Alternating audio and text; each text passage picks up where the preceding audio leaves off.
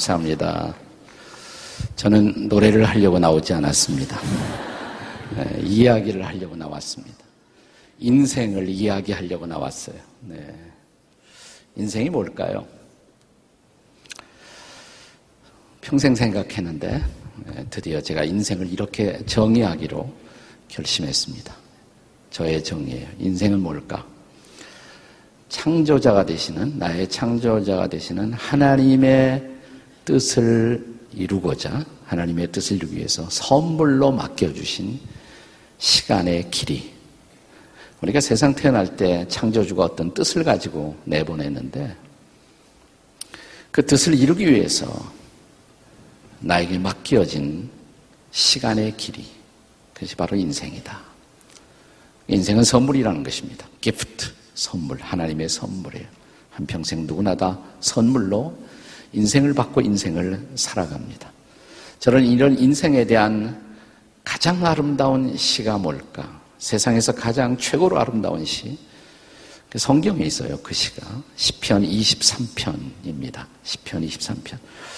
처음 초청, 초청받아 오신 분들도 어, 예수 안 믿으셔도 어디선가 이 시를 들어본 기억이 다 계실 것입니다. 이 시편은 이렇게 시작되거든요. 여호와는 나의 목자시니 내게는 부족함이 없으리로다. 그가 나를 푸른 초장으로 인도하시며 잔잔한 시냇가로 인도하시는도다. 어디서 들어보셨을 거예요. 이것은 하루길 같은 인생을 노래하는 거예요. 아침에 양과 같은 우리가 깨어나서 나를 푸른 초장, 잔잔한 물가로 인도하시는 것을 경험합니다. 그러나 인생의 오후에 우리는 아주 어두운 골짜기도 통과하고요. 내가 비록 사망의 문치만 골짜기로 지날지라도. 그러다가 하루 해가 지나가는 석양역, 내 앞에 차려진 저녁의 식사를 만끽하는 황혼의 아름다움을 생각해 보세요. 원수의 목전에서 내게 상을 차려주시고, 이 시는 이렇게 끝납니다. 이것은 하룻밤 같은, 하루 같은 인생길을 살고 마지막에 침상에 들 때 우리가 부를 수 있는 고백. 내가 여호와의 집에 영원히 거하리로다. 아주 아름다운 시죠. 많은 사람들이 인생을 살면서 힘들고 어려울 때 이 시를 묵상하고 시를 읊조리면서 힘을 얻고요. 또 많은 사람들이 세상을 떠나는 마지막 순간에 이 시편을 읊조리면서 죽음 건너편에 대한 소망을 희망을 얻는 그런 시입니다. 지난 그 지난달 10월 7일, 10월 7일 새벽 1시에 우리 한국 사회에 아주 중요한 영향을 끼친 한 분이 세상을 떠나셨습니다. 어, 제 개인적으로 제가 20대에 가장 좋아했던 분이에요. 숭실대학에서 평생 철학을 가르쳤던 안병욱 교수님. 50대 이상 되시는 분들은 50대 어, 이하는 좀 모를 가능성도 있지만 50대를 넘은 사람 그리고 생각하는 사람 중에 이 사람을 모르면 간첩입니다. 네. 주옥 같은 많은 글들을 써내시고 그리고 아름다운 강연을 하시고 저는 20대 이런 생각을 했어요. 나도 저분처럼 글을 쓰고 싶다. 또 그분의 그 아름다운 강의를 들으면서 나도 저분처럼 설득력 있게 강의를 하고 싶다. 이게 제 꿈이었거든요.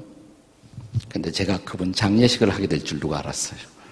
네, 제가 그분 마지막 어, 영면하시고 천국 환송 예배를 양구에 가면 그분의 기념하는 철학자의 집이 있어요. 양구에 양구에 가면 박수근 씨 기념하는 미술관도 있고요. 철학자의 집도 있어요. 아래층은 이혜인 수녀의 집이 있고 한번 꼭 가보세요. 거기서 제가 마지막 어, 천국으로 환송하는 예배 그분을 마지막 유골을 땅에 파묻는 예배를 제가 가족들 앞에서 집례를 했습니다. 이제 돌아가신 게 10월 7일인데 월요일 날 새벽이었는데 그 전날 제가 너무 가고 싶은 거예요. 그분을 보고 싶은 거예요. 그래서 강동 성심병원에 갔어요. 그분 가족들, 자녀들하고 제가 알기 때문에 갔습니다. 아, 무의식 상태 속에, 코마 상태 속에 있었어요. 그러나 사람이 세상을 떠날 때 마지막까지 살아있는 것이 청각이거든요. 제가 그분의 귀에다가 이렇게 안병훈 교수님의 귀전에다가 20편, 23편을 읽어드렸어요. 여호와는 나의 목자신이 내게 부족함이 없으리로다. 그가 나를 푸른 초장으로 인도하시며 또 잔잔한 물가로 인도하시도다. 쭉 시를 읽어드렸어요. 그리고 안 선생님, 안 교수님, 하나님이 영원한 집을 준비하셨어요. 그런데 눈을 갑자기 뜨세요. 눈을 번쩍 뜨셨어요. 그러더니 이렇게 고개를 끄덕거리시는 거예요. 웃으시면서. 그리고 새벽에 가셨어요. 그리고 새벽 1시에 세상을 떠나셨습니다. 인생은 하나님의 선물입니다. 그러나 인생을 인생답게 제대로 살고 아름답게 살기 위해서는 인생에 문제가 있잖아요. 문제를 극복할 줄 알아야 합니다. 근데 이 시편에는 인생의 문제와 함께 해답을 같이 알려주고 있습니다. 불교에서는 우리 부처님은 인생의 문제를 네 가지로 말했죠. 생, 노, 병, 사. 살고, 늙고, 병들고, 죽어야 하고. 오늘 시편 24편에는 인생의 문제를 또한 여기도 네 가지로 요약했습니다. 첫째, 생존의 문제예요. 우리가 인생을 살면서 겪는 첫 번째 문제는 내가 어떻게 살지, 뭘 먹고 살지 하는 생존의 문제입니다. 생존의 문제. 이 생존의 문제에 대한 대답이 바로 이 시편에 있는 거예요. 한번 들어보세요. 1절, 2절을 한번 같이 들어보세요. 시편 23편 1절, 2절 한번 다 같이 읽어보세요. 아름다운 시니까 시를 읽듯 읽으시면 돼요. 다 같이 시작. 여호와는 나의 목자시니 내게 부족함이 없으리로다.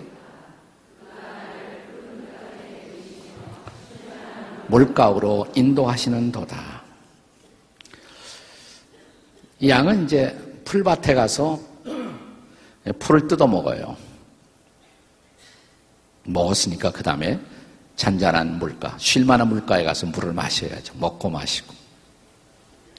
근데 그걸 어, 그 이제 이 시를 쓴 사람이 가만히 보다가 양이 목자가 데리고 가서 목자가 데리고 가서 풀을 뜯게 하고 또 물, 쉴만한 물가에 가서 물을 마시게 하는 모습을 보면서 야, 하나님이 나를 그렇게 도와주시고 있구나. 하나님이 나의 목자신.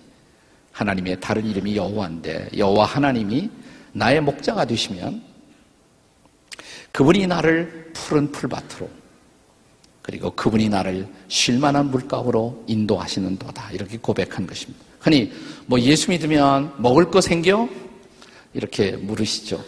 네. 근데 하나님이 우리를 어, 푸른 풀밭으로 인도하신다면 뜯어먹는 건 내가 먹지만 그 인도받는 게 중요해요. 푸른 풀밭으로 가는 게 중요해요. 쉴 만한 물가으로 가는 게 중요해요. 근데 그걸 창조자 하나님이 인도해 주신다는 거예요. 그 하나님을 내 목자로 삼면 그리로 이렇게 인도해 주신다는 거예요. 쉽게 말하면 하나님 인도하는 말은 하나님이 우리 인생을 책임져 주신다는 거예요. 저는 너무너무 가난한 집안에서 태어났어요. 20대가 그러니까 딱 돼서 제일 걱정이 뭐냐면 나 같은 사람에게 시집 올 여자 있을까? 그게 제일 고민이었어요. 너무 가난했으니까 집이. 지금은 하나도 가난해 보이지 않죠. 근데 진짜 가난했어요. 거기다 제가 장남이고 동생이 여섯 명. 동생이 여섯 명. 우리 아버지는 사업하다 안 되니까 도망가셨어요. 근데 할아버지 할머니까지 다 있어. 그런 집의 장남. 시집 올 용이 있다, 없다. 절대로 안 올 거예요. 근데도 오는 여자가 있더라고요. 예. 근데 이 여자가 고민이 되니까 기도를 한 거예요. 기도를 했어요. 일주일을 작정하고 기도했어요. 하, 내가 결혼을 해야 하나 말아야 하나, 저 사람하고. 그때 이제 목사가 되기 전에 전도사라고 그러거든요. 전. 전의 도사, 이걸 전도사라고 그럽니다. 내가 시집을 가 마라. 그래서 한 주간 동안 기도하는데 마지막 날 하나님의 음성을 들었대요. 하나님이 이러시더래. 뭐냐면 내가 책임지 마. 내가 책임지 마. 그래서 저한테 시집 왔대요. 근데 실제로 살다가 어려운 일이 생기면 이 여자는 걱정을 안 해. 나는 걱정 안 하는 이 여자를 보면 걱정이 되는데 나는 도무지 걱정을 안 해요. 그러면서 항상 하는 얘기가 뭐냐면 하나님이 책임져 주신대요. 그래요. 하나님이 책임져 주신대요. 근데 진짜 책임져 주시더라고요. 지금까지 잘 살았어요. 여러분, 하나님의 인도를 받으면 너무 생존 걱정할 필요 없어요. 하나님이 인도해 주시면. 근데 문제는 왜 생기냐면 너무 욕심을 부려서 그래, 욕심. 하나님은 우리 욕심까지 채워주진 않을지 몰라요. 그러나 하나님을 내 하나님으로 나의 목자로 삼으면 그분은 나를 반드시 푸른 풀밭으로 그리고 쉴만한 물가로 인도해 주세요. 욕심은 부리지 말고. 어떤 청년이, 남자 청년이 아마 나우 비슷한 모양이에요. 그래서 아마 나 같은 사람은 결혼도 못한다. 이렇게 생각을 했던 모양이에요. 내 마음속에 이 청년은 욕심이 있었어. 나는 세 가지만 해결되면 나는 인생을 정말 제대로 살겠다. 네. 그세 가지가 뭐냐 하니까 나는 무엇보다도 돈이 필요하고 두 번째는 여자가 필요하고 나는 결혼을 해야 한다. 이것만 채워줄 수 있다면 나는 언제라도 하나님을 믿겠다. 열심히 기도했대요. 돈, 여자, 결혼. 하나님이 그것을 이루어 주셨어요. 그래서 돈 여자하고 결혼했어요.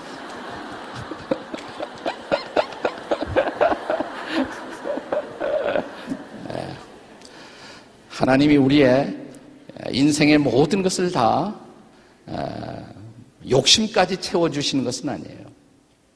그러나 성경에 보시면 우리들의 필요, 우리가 필요한 것은 성실하게 채워주신다. 약속하세요. 그 하나님이 내 하나님이 되면 생존의 문제, 걱정할 필요 없다. 해결한 거죠. 생존의 문제. 두 번째 문제는 두려움의 문제예요. 우리가 인생의 길에서 끊임없이 두려움을 경험합니다. 두려움을. 자, 여기 4절에 나와 있어요. 어떻게 해결했나? 자, 이 시를 쓴 사람이 고백하는 고백. 4절을 다 같이 읽겠습니다. 시작. 내가 사망의 음침한 골짜기로 다닐지라도 해를 두려워하지 않을 것은 주께서 나와 함께 하심이라 주의 지팡이와 막대기가 나를 아니하시나이다. 그 양들이 사람이 두려워하는 것처럼 양들도 두려움을 경험합니다. 성경은 양의 존재의 모습이 인간하고 너무 비슷하다고 생각해서 인간은 다 양과 같다. 이런 얘기를 많이 해요. 양 같다. 인간이 양하고 비슷한 것 중에 하나가 뭐냐면 두려움이 많다. 두려움. 양이 두려움이 많아요. 네. 그런데 오늘 이 말씀에 보면 내가 사망의 음침한 골짜기를 지날지라도 해를 두려워하지 않을 것은 두려워할 필요가 없는 것은 그 다음에 주께서 나와 함께 하십니다. 양이 두려움이 많지만 양 곁에 목자가 딱 서 있으면 목자가 지팡이와 막대기를 가지고 공격하는 것들은 쫓아내고 또 옆길로 이탈하려고 하면 이렇게 막아주고 보호해주고 그럼 걱정 없잖아요. 그러니까 우리의 인간의 두려움의 문제 우리가 시대가 많이 달라졌지만 인간의 실존의 깊은 곳에 두려움을 안지 않고 살아가는 사람은 아무도 없죠. 우리의 마음 속에 잠재된 숨어 있는 두려움, 이 두려움을 이용해서 발달한 아주 현대적인 산업이 있다면 그 산업이 아마 보험업일 거예요. 보험업, 인슈런스. 불나면 어떻게 화재보험 들잖아요. 내가 살고 있는 집 이거 날라가면 어떡하지? 주택보험. 내가 타고 다니는 자동차 이거 사고 나면 어떻게? 자동차 종합보험. 내 소, 무엇보다 소중한 건강. 이 건강 망치면 어떻게 의료보험 들잖아요. 의료보험. 네. 여러분, 축구 선수들에게 제일 중요한 자산은 발이죠. 축구 선수들은 발보험 든대요. 위대한 피아니스트들은 이게 이게 제일 자산이니까 손가락 보험 든데 나 같은 사람은 무슨 보험 들까 생각하다가 주둥이 보험을 들어야 되지 않나. 나는 말하면서 사는 사람이니까. 예. 인간은 끊임없이 두려움과 싸우면서 살아요. 두려움과 대결하면서 살아요. 그러나 여러분 생각해 보세요. 이 시편을 다시 읽어 보세요. 내가 비록 사망의 음침한 골짜기.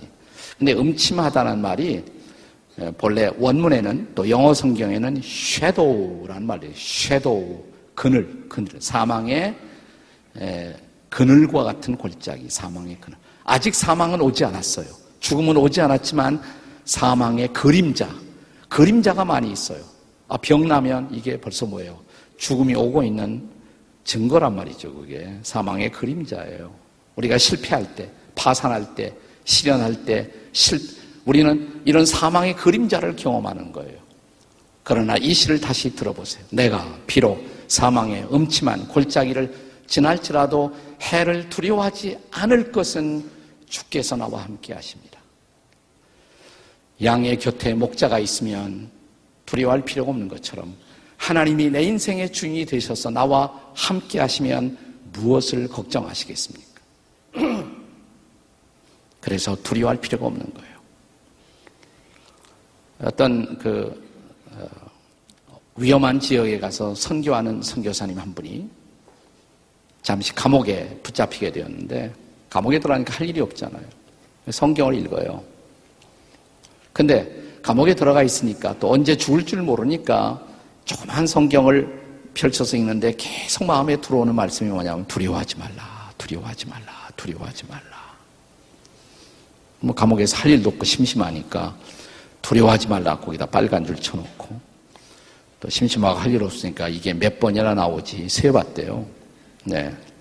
이 사람이 신게 맞는지 틀린지 모르겠어. 하여튼 자기가 세보니까 365번이 나오더래요. 그래서 막 무릎을 치면서 그래 하나님은 나한테 365날 날마다 나한테 말씀하셔 두려워하지 말라고 두려워하지 말라고 그 하나님이 함께 하시면 뭐가 걱정이세요? 자 옆에 있는 분들에게 두려워하지 마세요. 한번 해보세요. 두려워하지 마세요. 자 생존 문제 해결했어요. 두려움의 문제 해결했어요. 세 번째는 상처의 문제예요. 아, 인생을 살다 보면 이렇게 상처를 많이 받아. 자꾸만 상처를 받아. 나에게 상처 주는 사람들이 있어. 이 상처 주는 사람들을 우리가 뭐라고 말합니까? 왼수라고 말합니다. 때로는 내 남편도 왼수가 될 수가 있어요. 그렇죠? 이왼수 이렇게 느껴질 때가 있잖아. 자, 이 왼수에 대해서 어떻게 가르치나? 상처의 문제를 이 시를 쓴 사람은 어떻게 극복했을까요? 5절 한번 이 시의 5절을 한번 다 같이 읽어보세요. 시작. 주께서 내 원수의 목전에서 내게 상을 차려주시고 기름을 내 머리에 바르셨으니 나의 잔이 넘치나이다. 네. 그 양떼들도 공격을 받아요.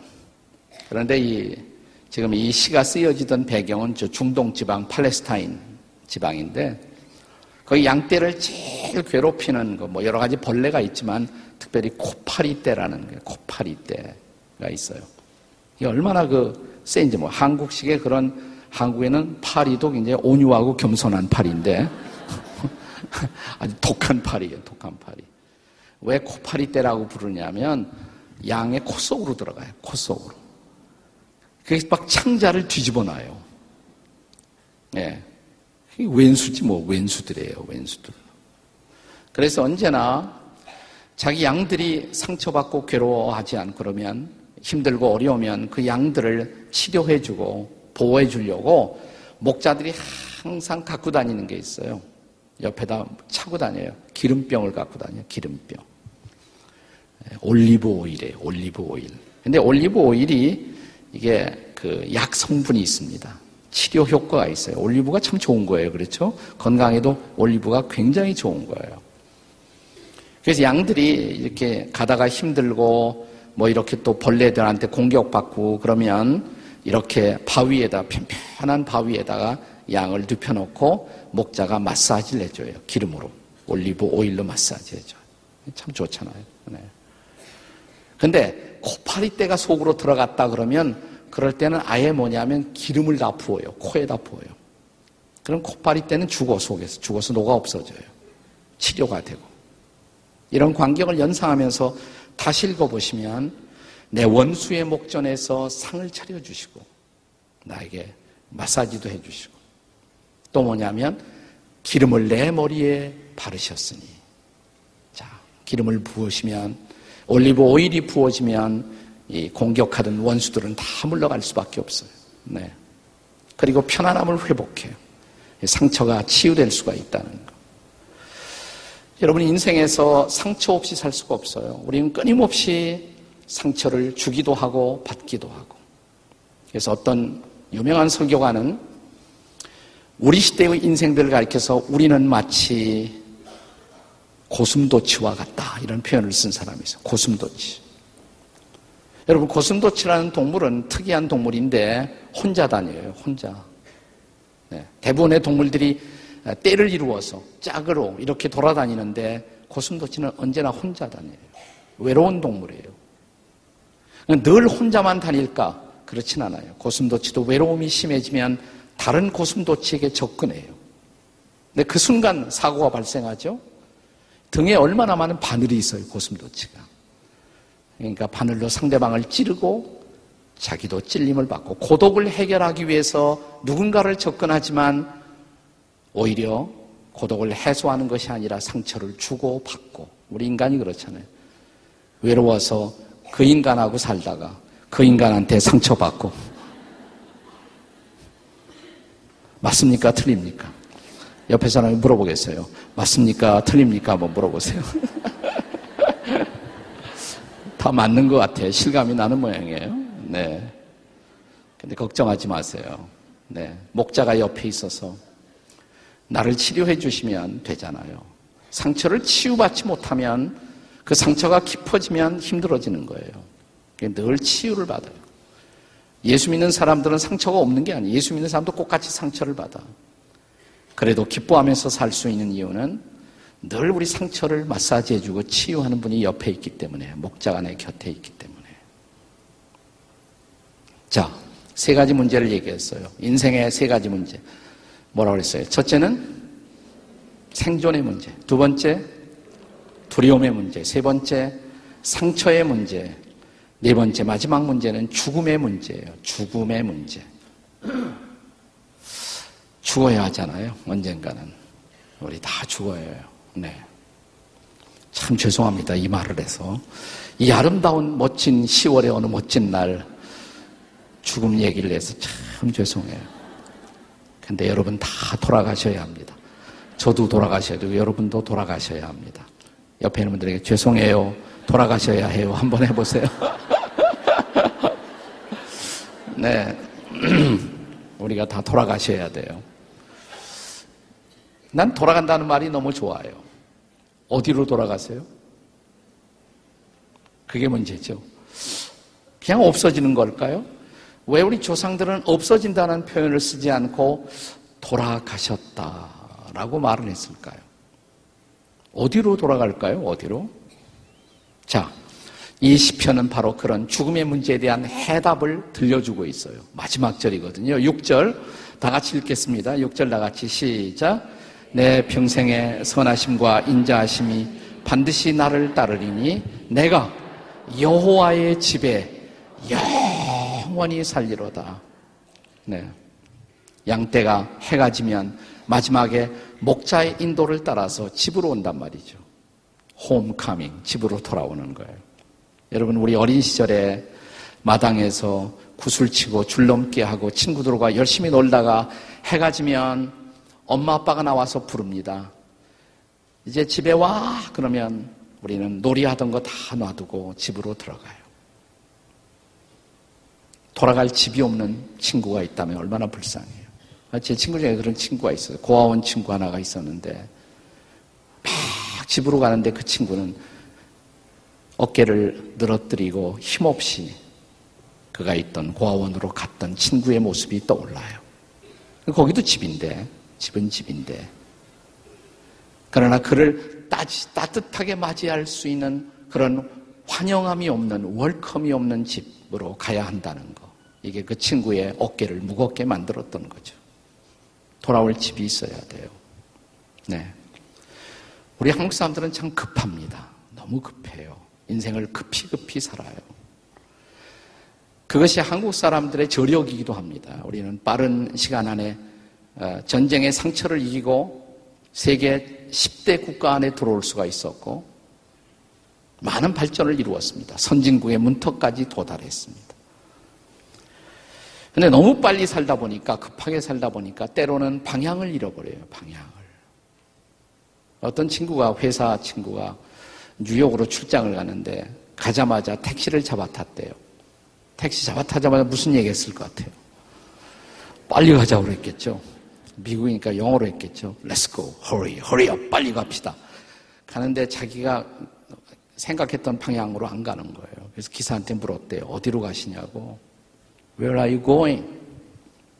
기사는 이렇게 대답했다고 합니다. 손님, 손님은 저에게 빨리 가자고 그랬지 어디로 가자고 말씀하신 일이 없습니다. 우리가 그렇게 사는 것 같아요. 어디로 가는지 몰라요, 지금. 내 인생이 어디로 가고 있을까요? 어디로 가고 계십니까, 여러분? 어디로 가고 계십니까? 로마에 상당히 오랫동안 이런 대학이 하나 있었어요. 제가 로마에 가서 찾았어요. 그 대학이 있나. 그러니까 있었대요. 근데 지금은 이제 바뀌어서 없어졌다고 그러더라고요. 다른 형태로 바뀌어졌다. 근데 상당히 오랫동안 존재하던 대학 중에 하나인데 그 대학의 맨 앞에는 정문에 이런 글이 쓰여 있었다고 그래요. 그리고 그 다음에는 그리고 그 다음에는 그 대학을 설립하신 분은 본래 법조인 변호사 출신이었다고 합니다. 그는 청운의 뜻을 품고 법률을 공부하고 장차 좋은 변호사가 되기를 원하는 꿈을 갖고 있었는데 너무 가난해 갖고 장학금이 필요했어요. 스칼라십이 필요했어요. 근데 누군가가 이런 귀띔을 해주더래요. 할머니 한 분이 있는데 자선 사업을 많이 하는 할머니인데 그분을 찾아가 보라고 찾아갔어요. 자네 에, 앞으로 인생의 계획이 뭔가? 저요. 저는 법률을 공부하고 싶습니다. 그래서 좋은 법과대학에 들어가려고 공부하고 있습니다. 좋은 일이지. 근데 그 다음엔 뭘 하겠나?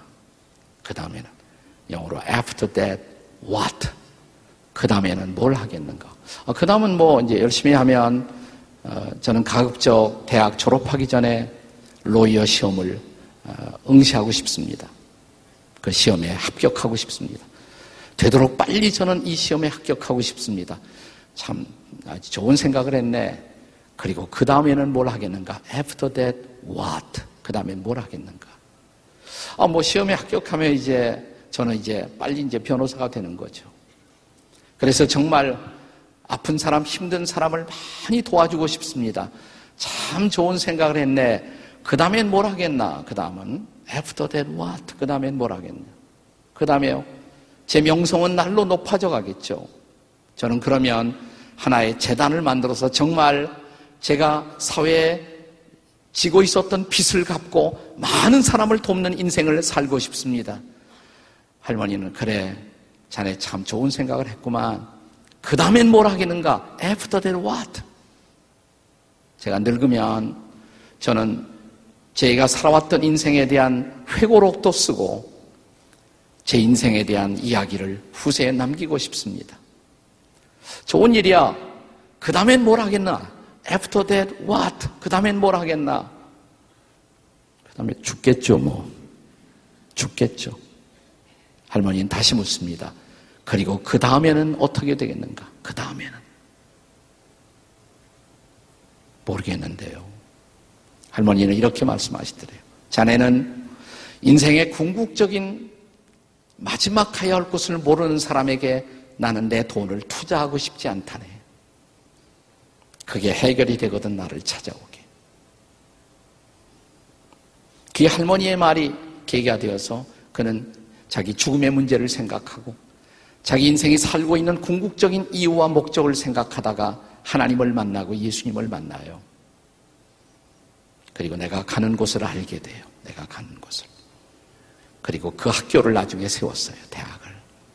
그리고 자기에게 도전이 되었던 그 문구를 그 대학 정문 앞에 써붙인 것입니다. 그리고 그 다음에는 무엇? 그리고 그 다음에는 무엇?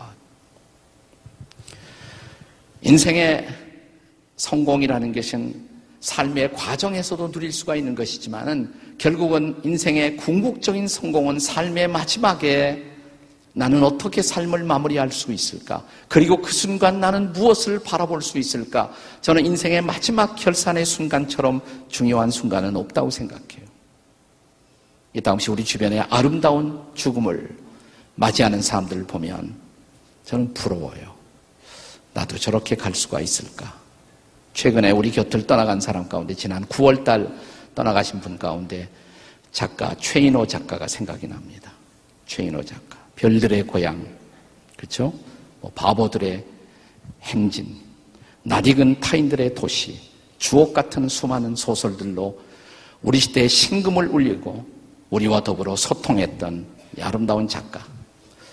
어, 저도 좀 문학에 관심이 있어갖고 나도 문학가가 될까 공부할까 이런 생각도 해서 내가 이분을 특별히 좋아했어요. 최인호 작가를. 또 좋아하는 이유 중에 하나는 나하고 동갑이더라고. 동갑. 네. 내가 몇 살인지 자꾸만 생각해 보지 마세요. 해방둥이에요. 해방둥이. 네. 친구가 떠났어요. 근데 아름답게 떠났더라고요. 참 아름답게. 제노 작가는 그의 나이가 42세가 되던 해, 만 42세가 되던 해 신앙을 갖게 됩니다. 하나님을 믿게 됩니다. 예수님을 믿게 됩니다. 근데 지난 5년 전에 네, 암을 어, 가진 것이 이제 발견이 됐죠. 침샘암을 알았습니다. 침샘암. 지나간 5년 동안 이 최인호 작가는 침샘암과 더불어 투병을 했습니다. 신앙이 있었기 때문에 그 암의 선거에도 불구하고 훨씬 더 당당하고 담대할 수가 있었어요. 그는 이렇게 말합니다. 암이 나에게 진짜 더 기도를 가르쳤다고. 그 전에도 기도는 했지만 내가 정말 기도를 했다고. 네. 그 암과 투명에서 남긴 유명한 기도문 하나 소개할까요? 너무너무 재미있는 기도문을 그가 남겼습니다. 첫째 기도는 뭐냐? 하나님, 제가 환자로 죽지 않고 작가로 죽게 해주십시오.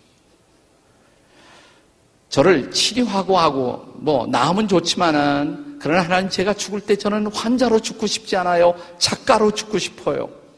끝까지 글을 썼어요. 끝까지.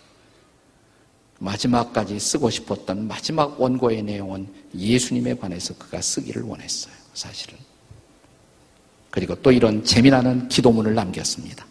그가 글로 남긴 기도문입니다. 주님, 이 몸은 목판 위에 놓여진 엿가락과 같사옵니다. 그러하오니 저를 가위로 자르시던 여치기를 하시던 엿장수이신 주님의 뜻대로 하시옵소서. 우리 주님 엿장수의 이름으로 기도하옵나이다. 이런 기도를 다 했어요. 최인호 씨가요. 지난 9월, 9월 말 세상을 떠나기 3시간 전에 곁에 있는 부인과 딸이 마지막 임종의 자리를 지키면서 자기 와이프하고 딸이 물었다고 합니다. 여보, 남길 말이 있어요. 유언이 있어요. 근데 갑자기 이렇게 소리쳤다고 그래요. 신문에 난, 난 얘기예요. 주님이 오셨어. 됐어, 이젠. 주님이 오셨어. 이젠 되었어. 최인호 작가는 평소에 만날 때마다 자기하고 친한 사람들에게 늘 이 말로 사람들을 기쁘게 했다고 그래요. I love you. I love you. 와이프와 딸이 자기의 남편에게 사랑하는 아빠에게 주님이 오셨어. 됐어. 손을 꼭 잡아주면서 I love you.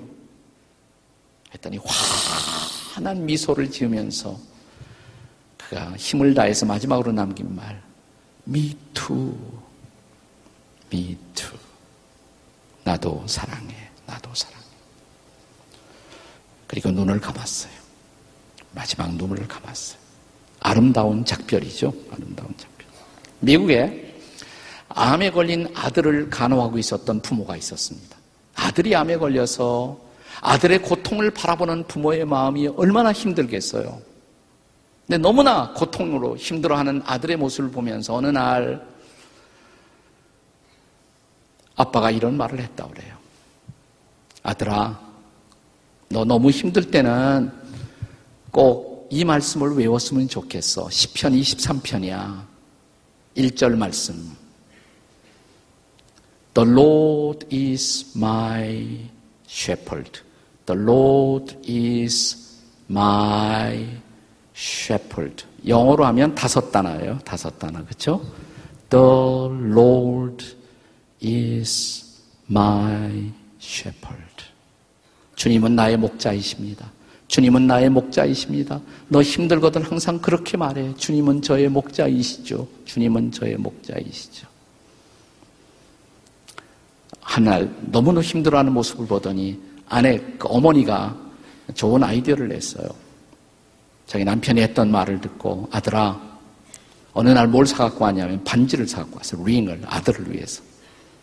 링을 네 번째 손가락에 끼워주면서 이렇게 말했다 그래. 아들아 너 힘들 때 이 말씀 암송할 때 이렇게 말해봐. The Lord is 네 번째 손가락에 반지를 끼워주면서 My shepherd 나의 목자 하나님이 네 목자야 너의 목자야. 하나님이, 하나님이 내 목자라면 너 뭘 걱정하니?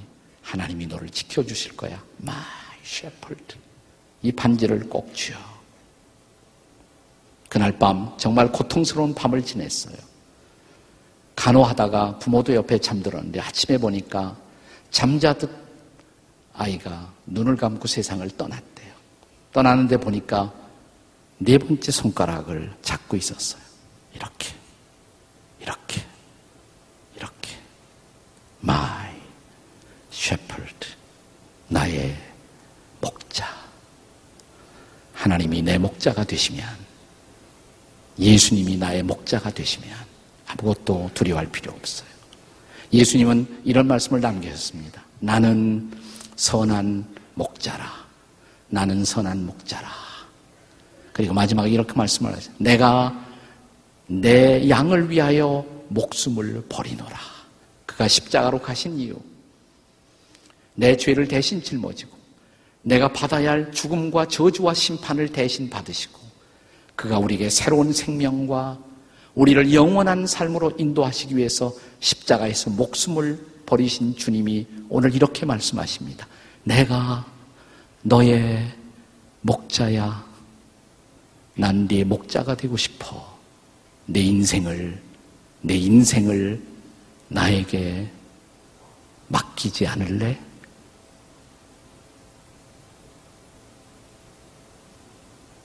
같이 기도하시겠습니다. 같이 머리 숙여 기도하시겠습니다. 잠깐만 머리 숙여 보세요. 지금 죽는다면, 우리 다 죽을 텐데, 내 심장의 고동이 멈춘다면, 어디로 갈까요? 육체는 흙으로 가요. 흙으로 만들어졌습니다. 영혼은 어디로 갈까요? 하나님 앞에 갈 수가 있을까요? 하나님 앞에. 지금 죽으면 여러분은 어디로 가시겠습니까? 세상을 떠난다면 어디로 가시겠습니까? 어디로? 목사님, 저도 지금까지 하나님, 예수님 잘 모르고 살았지만 그 하나님이, 그 예수님이 저의 목자가 됐으면 좋겠어요. 나 그냥 혼자 살기 너무 힘들어요. 어려워요. 친구들이 있지만 사람들이 있지만 정말 나의 목자 있을까요? 목사님, 하나님이 나의 목자가 되어 주신다면 예수님이 내 목자가 되어 주시냐면 내가 왜 그 예수님을 하나님을 거절하겠어요? 지금까지 하나님 예수님 잘 모르고 살아왔지만 하나님을 나의 목자로 예수님을 나의 목자로 제 마음에 모시고 싶어요. 이런 분 한번 손 들어 보세요. 제가 기도해 드릴게요. 그냥 손 올렸다 내려 주세요. 표시만 하세요. 감사해요. 그냥 표시만 하시면 돼. 감사합니다. 예, 그냥 표시, 표시만 하시고 내리시면 돼. 괜찮아요. 됐어요. 괜찮아요. 표시만 하시고 내리시면 돼요. 앞으로 내 인생 어떻게 될까? 내 마음을 위협하는 이 불길한 두려움과 불안들. 그리고 내 마음에 쌓여가는 상처, 배신감. 어느 날 내게 다가올 죽음 앞에 나는 당당하게 저 영원한 나라를 향해서 갈 수가 있을까? 목사님, 저도 그렇게 아름답게 살다가 가고 싶어요. 난 지금까지 그런 일에 준비가 되어 있지 않아요. 목사님, 저도 하나님 예수님이 그렇게 믿고 만나고 싶어요. 저를 위해 한번 기도해 주세요. 한번 손 들어 보세요. 또 다른 분들. 예, 감사합니다. 고맙습니다. 고맙습니다. 많은 분들이 손을 드셨습니다. 예, 손 들었던 분들 자리에서 한번 일어나 주시면 제가 축복하는 기도를 해드릴게요. 자리에서 일어나세요. 괜찮아요. 예, 걱정 마시고 일어나세요. 함께 오신 인도자들하고 같이 일어나셔도 돼요. 그냥 자리에서 일어나세요. 괜찮아요. 용기 있게 일어나세요. 네. 그 하나님을, 그 예수님을 저의 목자로 제 마음에, 제 인생에 모시고 싶어요. 기도해 주세요. 자리에서 벌떡 일어나시기 바랍니다. 저 뒤에서도, 옆에서도 자리에서 벌떡 일어나 주시기 바랍니다. 네. 용감하게 일어나세요. 괜찮아요. 부끄러워할 필요도 없고, 두려워할 필요도 없고, 당황할 필요도 없습니다. 여기는 여러분들의 영혼을 위해서 기도하는 사람들로 꽉 차 있습니다. 일어나세요. 또 다른 분, 저 뒤에서도. 주저하는 분을 위해서 조금만 기다리겠습니다. 그냥 용감하게 일어나 주세요. 예, 감사합니다. 고맙습니다. 저 뒤에서도 일어나 주세요. 감사합니다. 고맙습니다. 예, 일어나세요. 용기를 내서 벌떡 일어나세요. 고맙습니다. 감사합니다. 일어서신 분들 다 여러분 오른손을 가슴에 얹으세요. 오른손을 다 가슴. 영 너무 익숙하지 않아서 이런데 힘들어서 일어나지 못한 분 앉은 자리에서 가슴에 손을 얹어도 괜찮아요. 가슴에 손을 다 얹으세요. 그리고 제가 기도할 때 제 마음의 기도와 여러분의 생각이 같다면 저를 따라서 기도하시면 돼요. 우리 믿는 식구들도 오늘 이 결심을 하고 그리스도를 마음에 초청하는 분들을 위해서 함께 따라서 기도해 주세요. 하나님을 저의 목자로 삼겠다는 기도거든요. 예, 가슴에 손을 얹은 채로 저를 따라서 기도하세요. 하나님, 저는 당신의 양입니다. 하나님이 저의 목자가 되었으면 좋겠습니다. 저는 때로 방황했습니다. 두려워했습니다. 상처를 받았습니다. 죄를 범했습니다. 저를 용서해 주십시오. 하나님의 아들이신 예수님, 십자가에 못 박히신 예수님, 거룩한 피를 흘리신 예수님, 그 피로 저의 죄를 씻어 주십시오. 부활하신 예수님, 살아계신 예수님, 제 마음 속에 오세요. 저의 구주와 주님이 되어 주세요.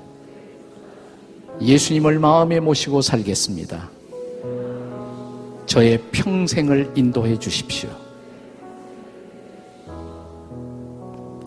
제가 기도하겠습니다. 하나님 아버지, 오늘 이 소중한 초청의 기도를, 영접 기도를 하나님을 나의 목자로, 예수님을 나의 목자로 마음속에 모셔드리는 이 소중한 결심의 기도를 드린 모든 분들을 축복해 주시옵소서. 그리고 오늘부터 정말 저들의 목자가 되어 주십시오. 이제는 혼자가 아니라 하나님과 함께 인생을 살게 해 주시옵소서. 저들의 손을 잡아주시고 저들의 마음을 붙들어 주시고 저들의 걸음걸음을 인도해 주시옵소서. 서신 채로요. 여러분 신앙에 도움이 될 수 있는 좋은 책자를 선물로 드릴 겁니다. 선물 받으시면 앉으시면 됩니다. 선물 받고 나서 앉으세요. 네. 자, 선물 받으신 분은 자리에서 앉으셔도 됩니다.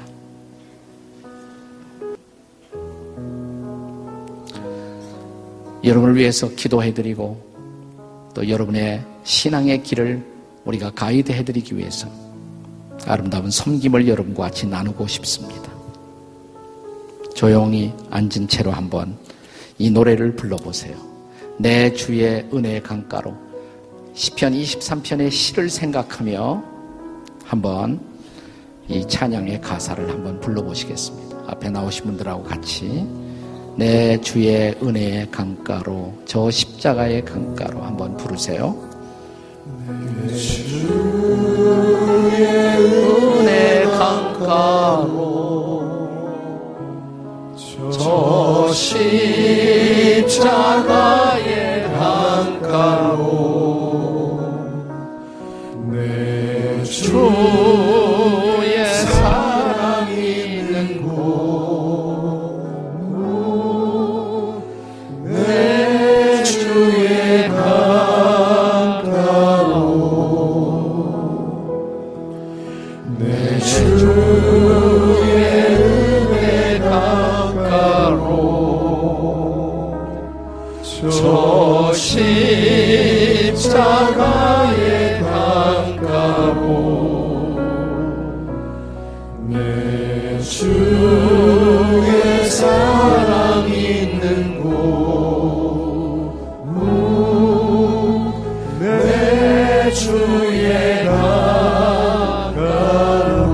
일어나서 부르시겠습니다. 가란 나의 영혼을. 가란 나의 영혼을. 생수로 가득 채우소서. 가득 채우소서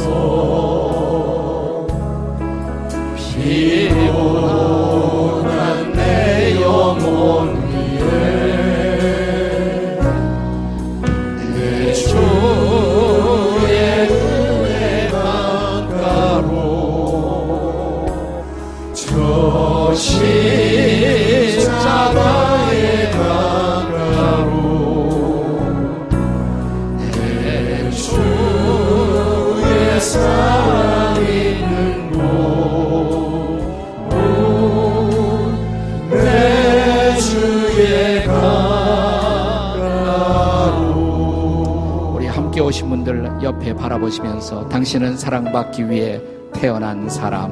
우리 함께 말도 해주시고 함께 노래 불러보시고 당신은 사랑받기 위해 한번 노래 사랑받기 위해 태어난 사람. 당신의 삶 속에서 사랑받고 있지요. 당신은 사랑받기 위해 태어난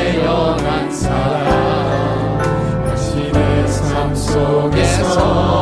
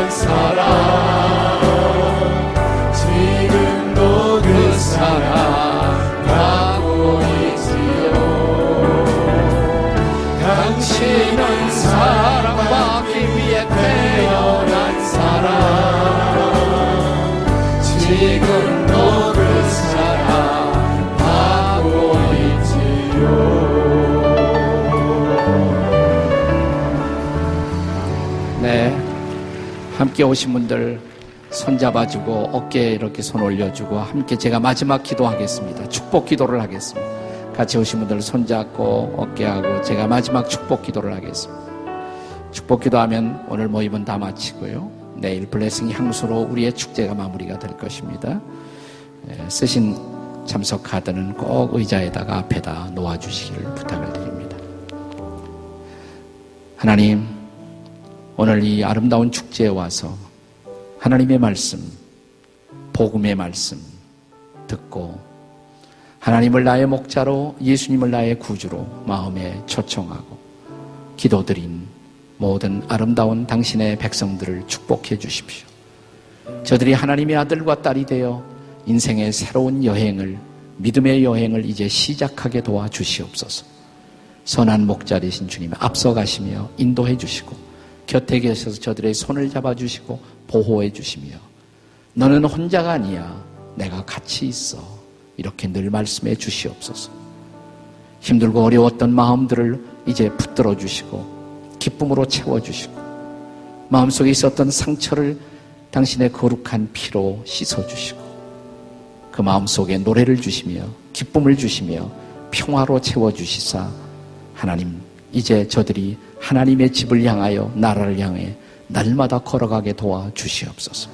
이제는 우리 주 예수 그리스도의 은혜와 하나님 아버지의 사랑과 성령의 평화가 오늘 아름다운 하나님의 집에서 하나님의 말씀을 듣고 귀한 결단을 함께 기뻐하고 축복하며 나아가는 모든 분들 위해 성령의 평화가 함께 해주시기를 간절히 축복하옵나이다. 아멘.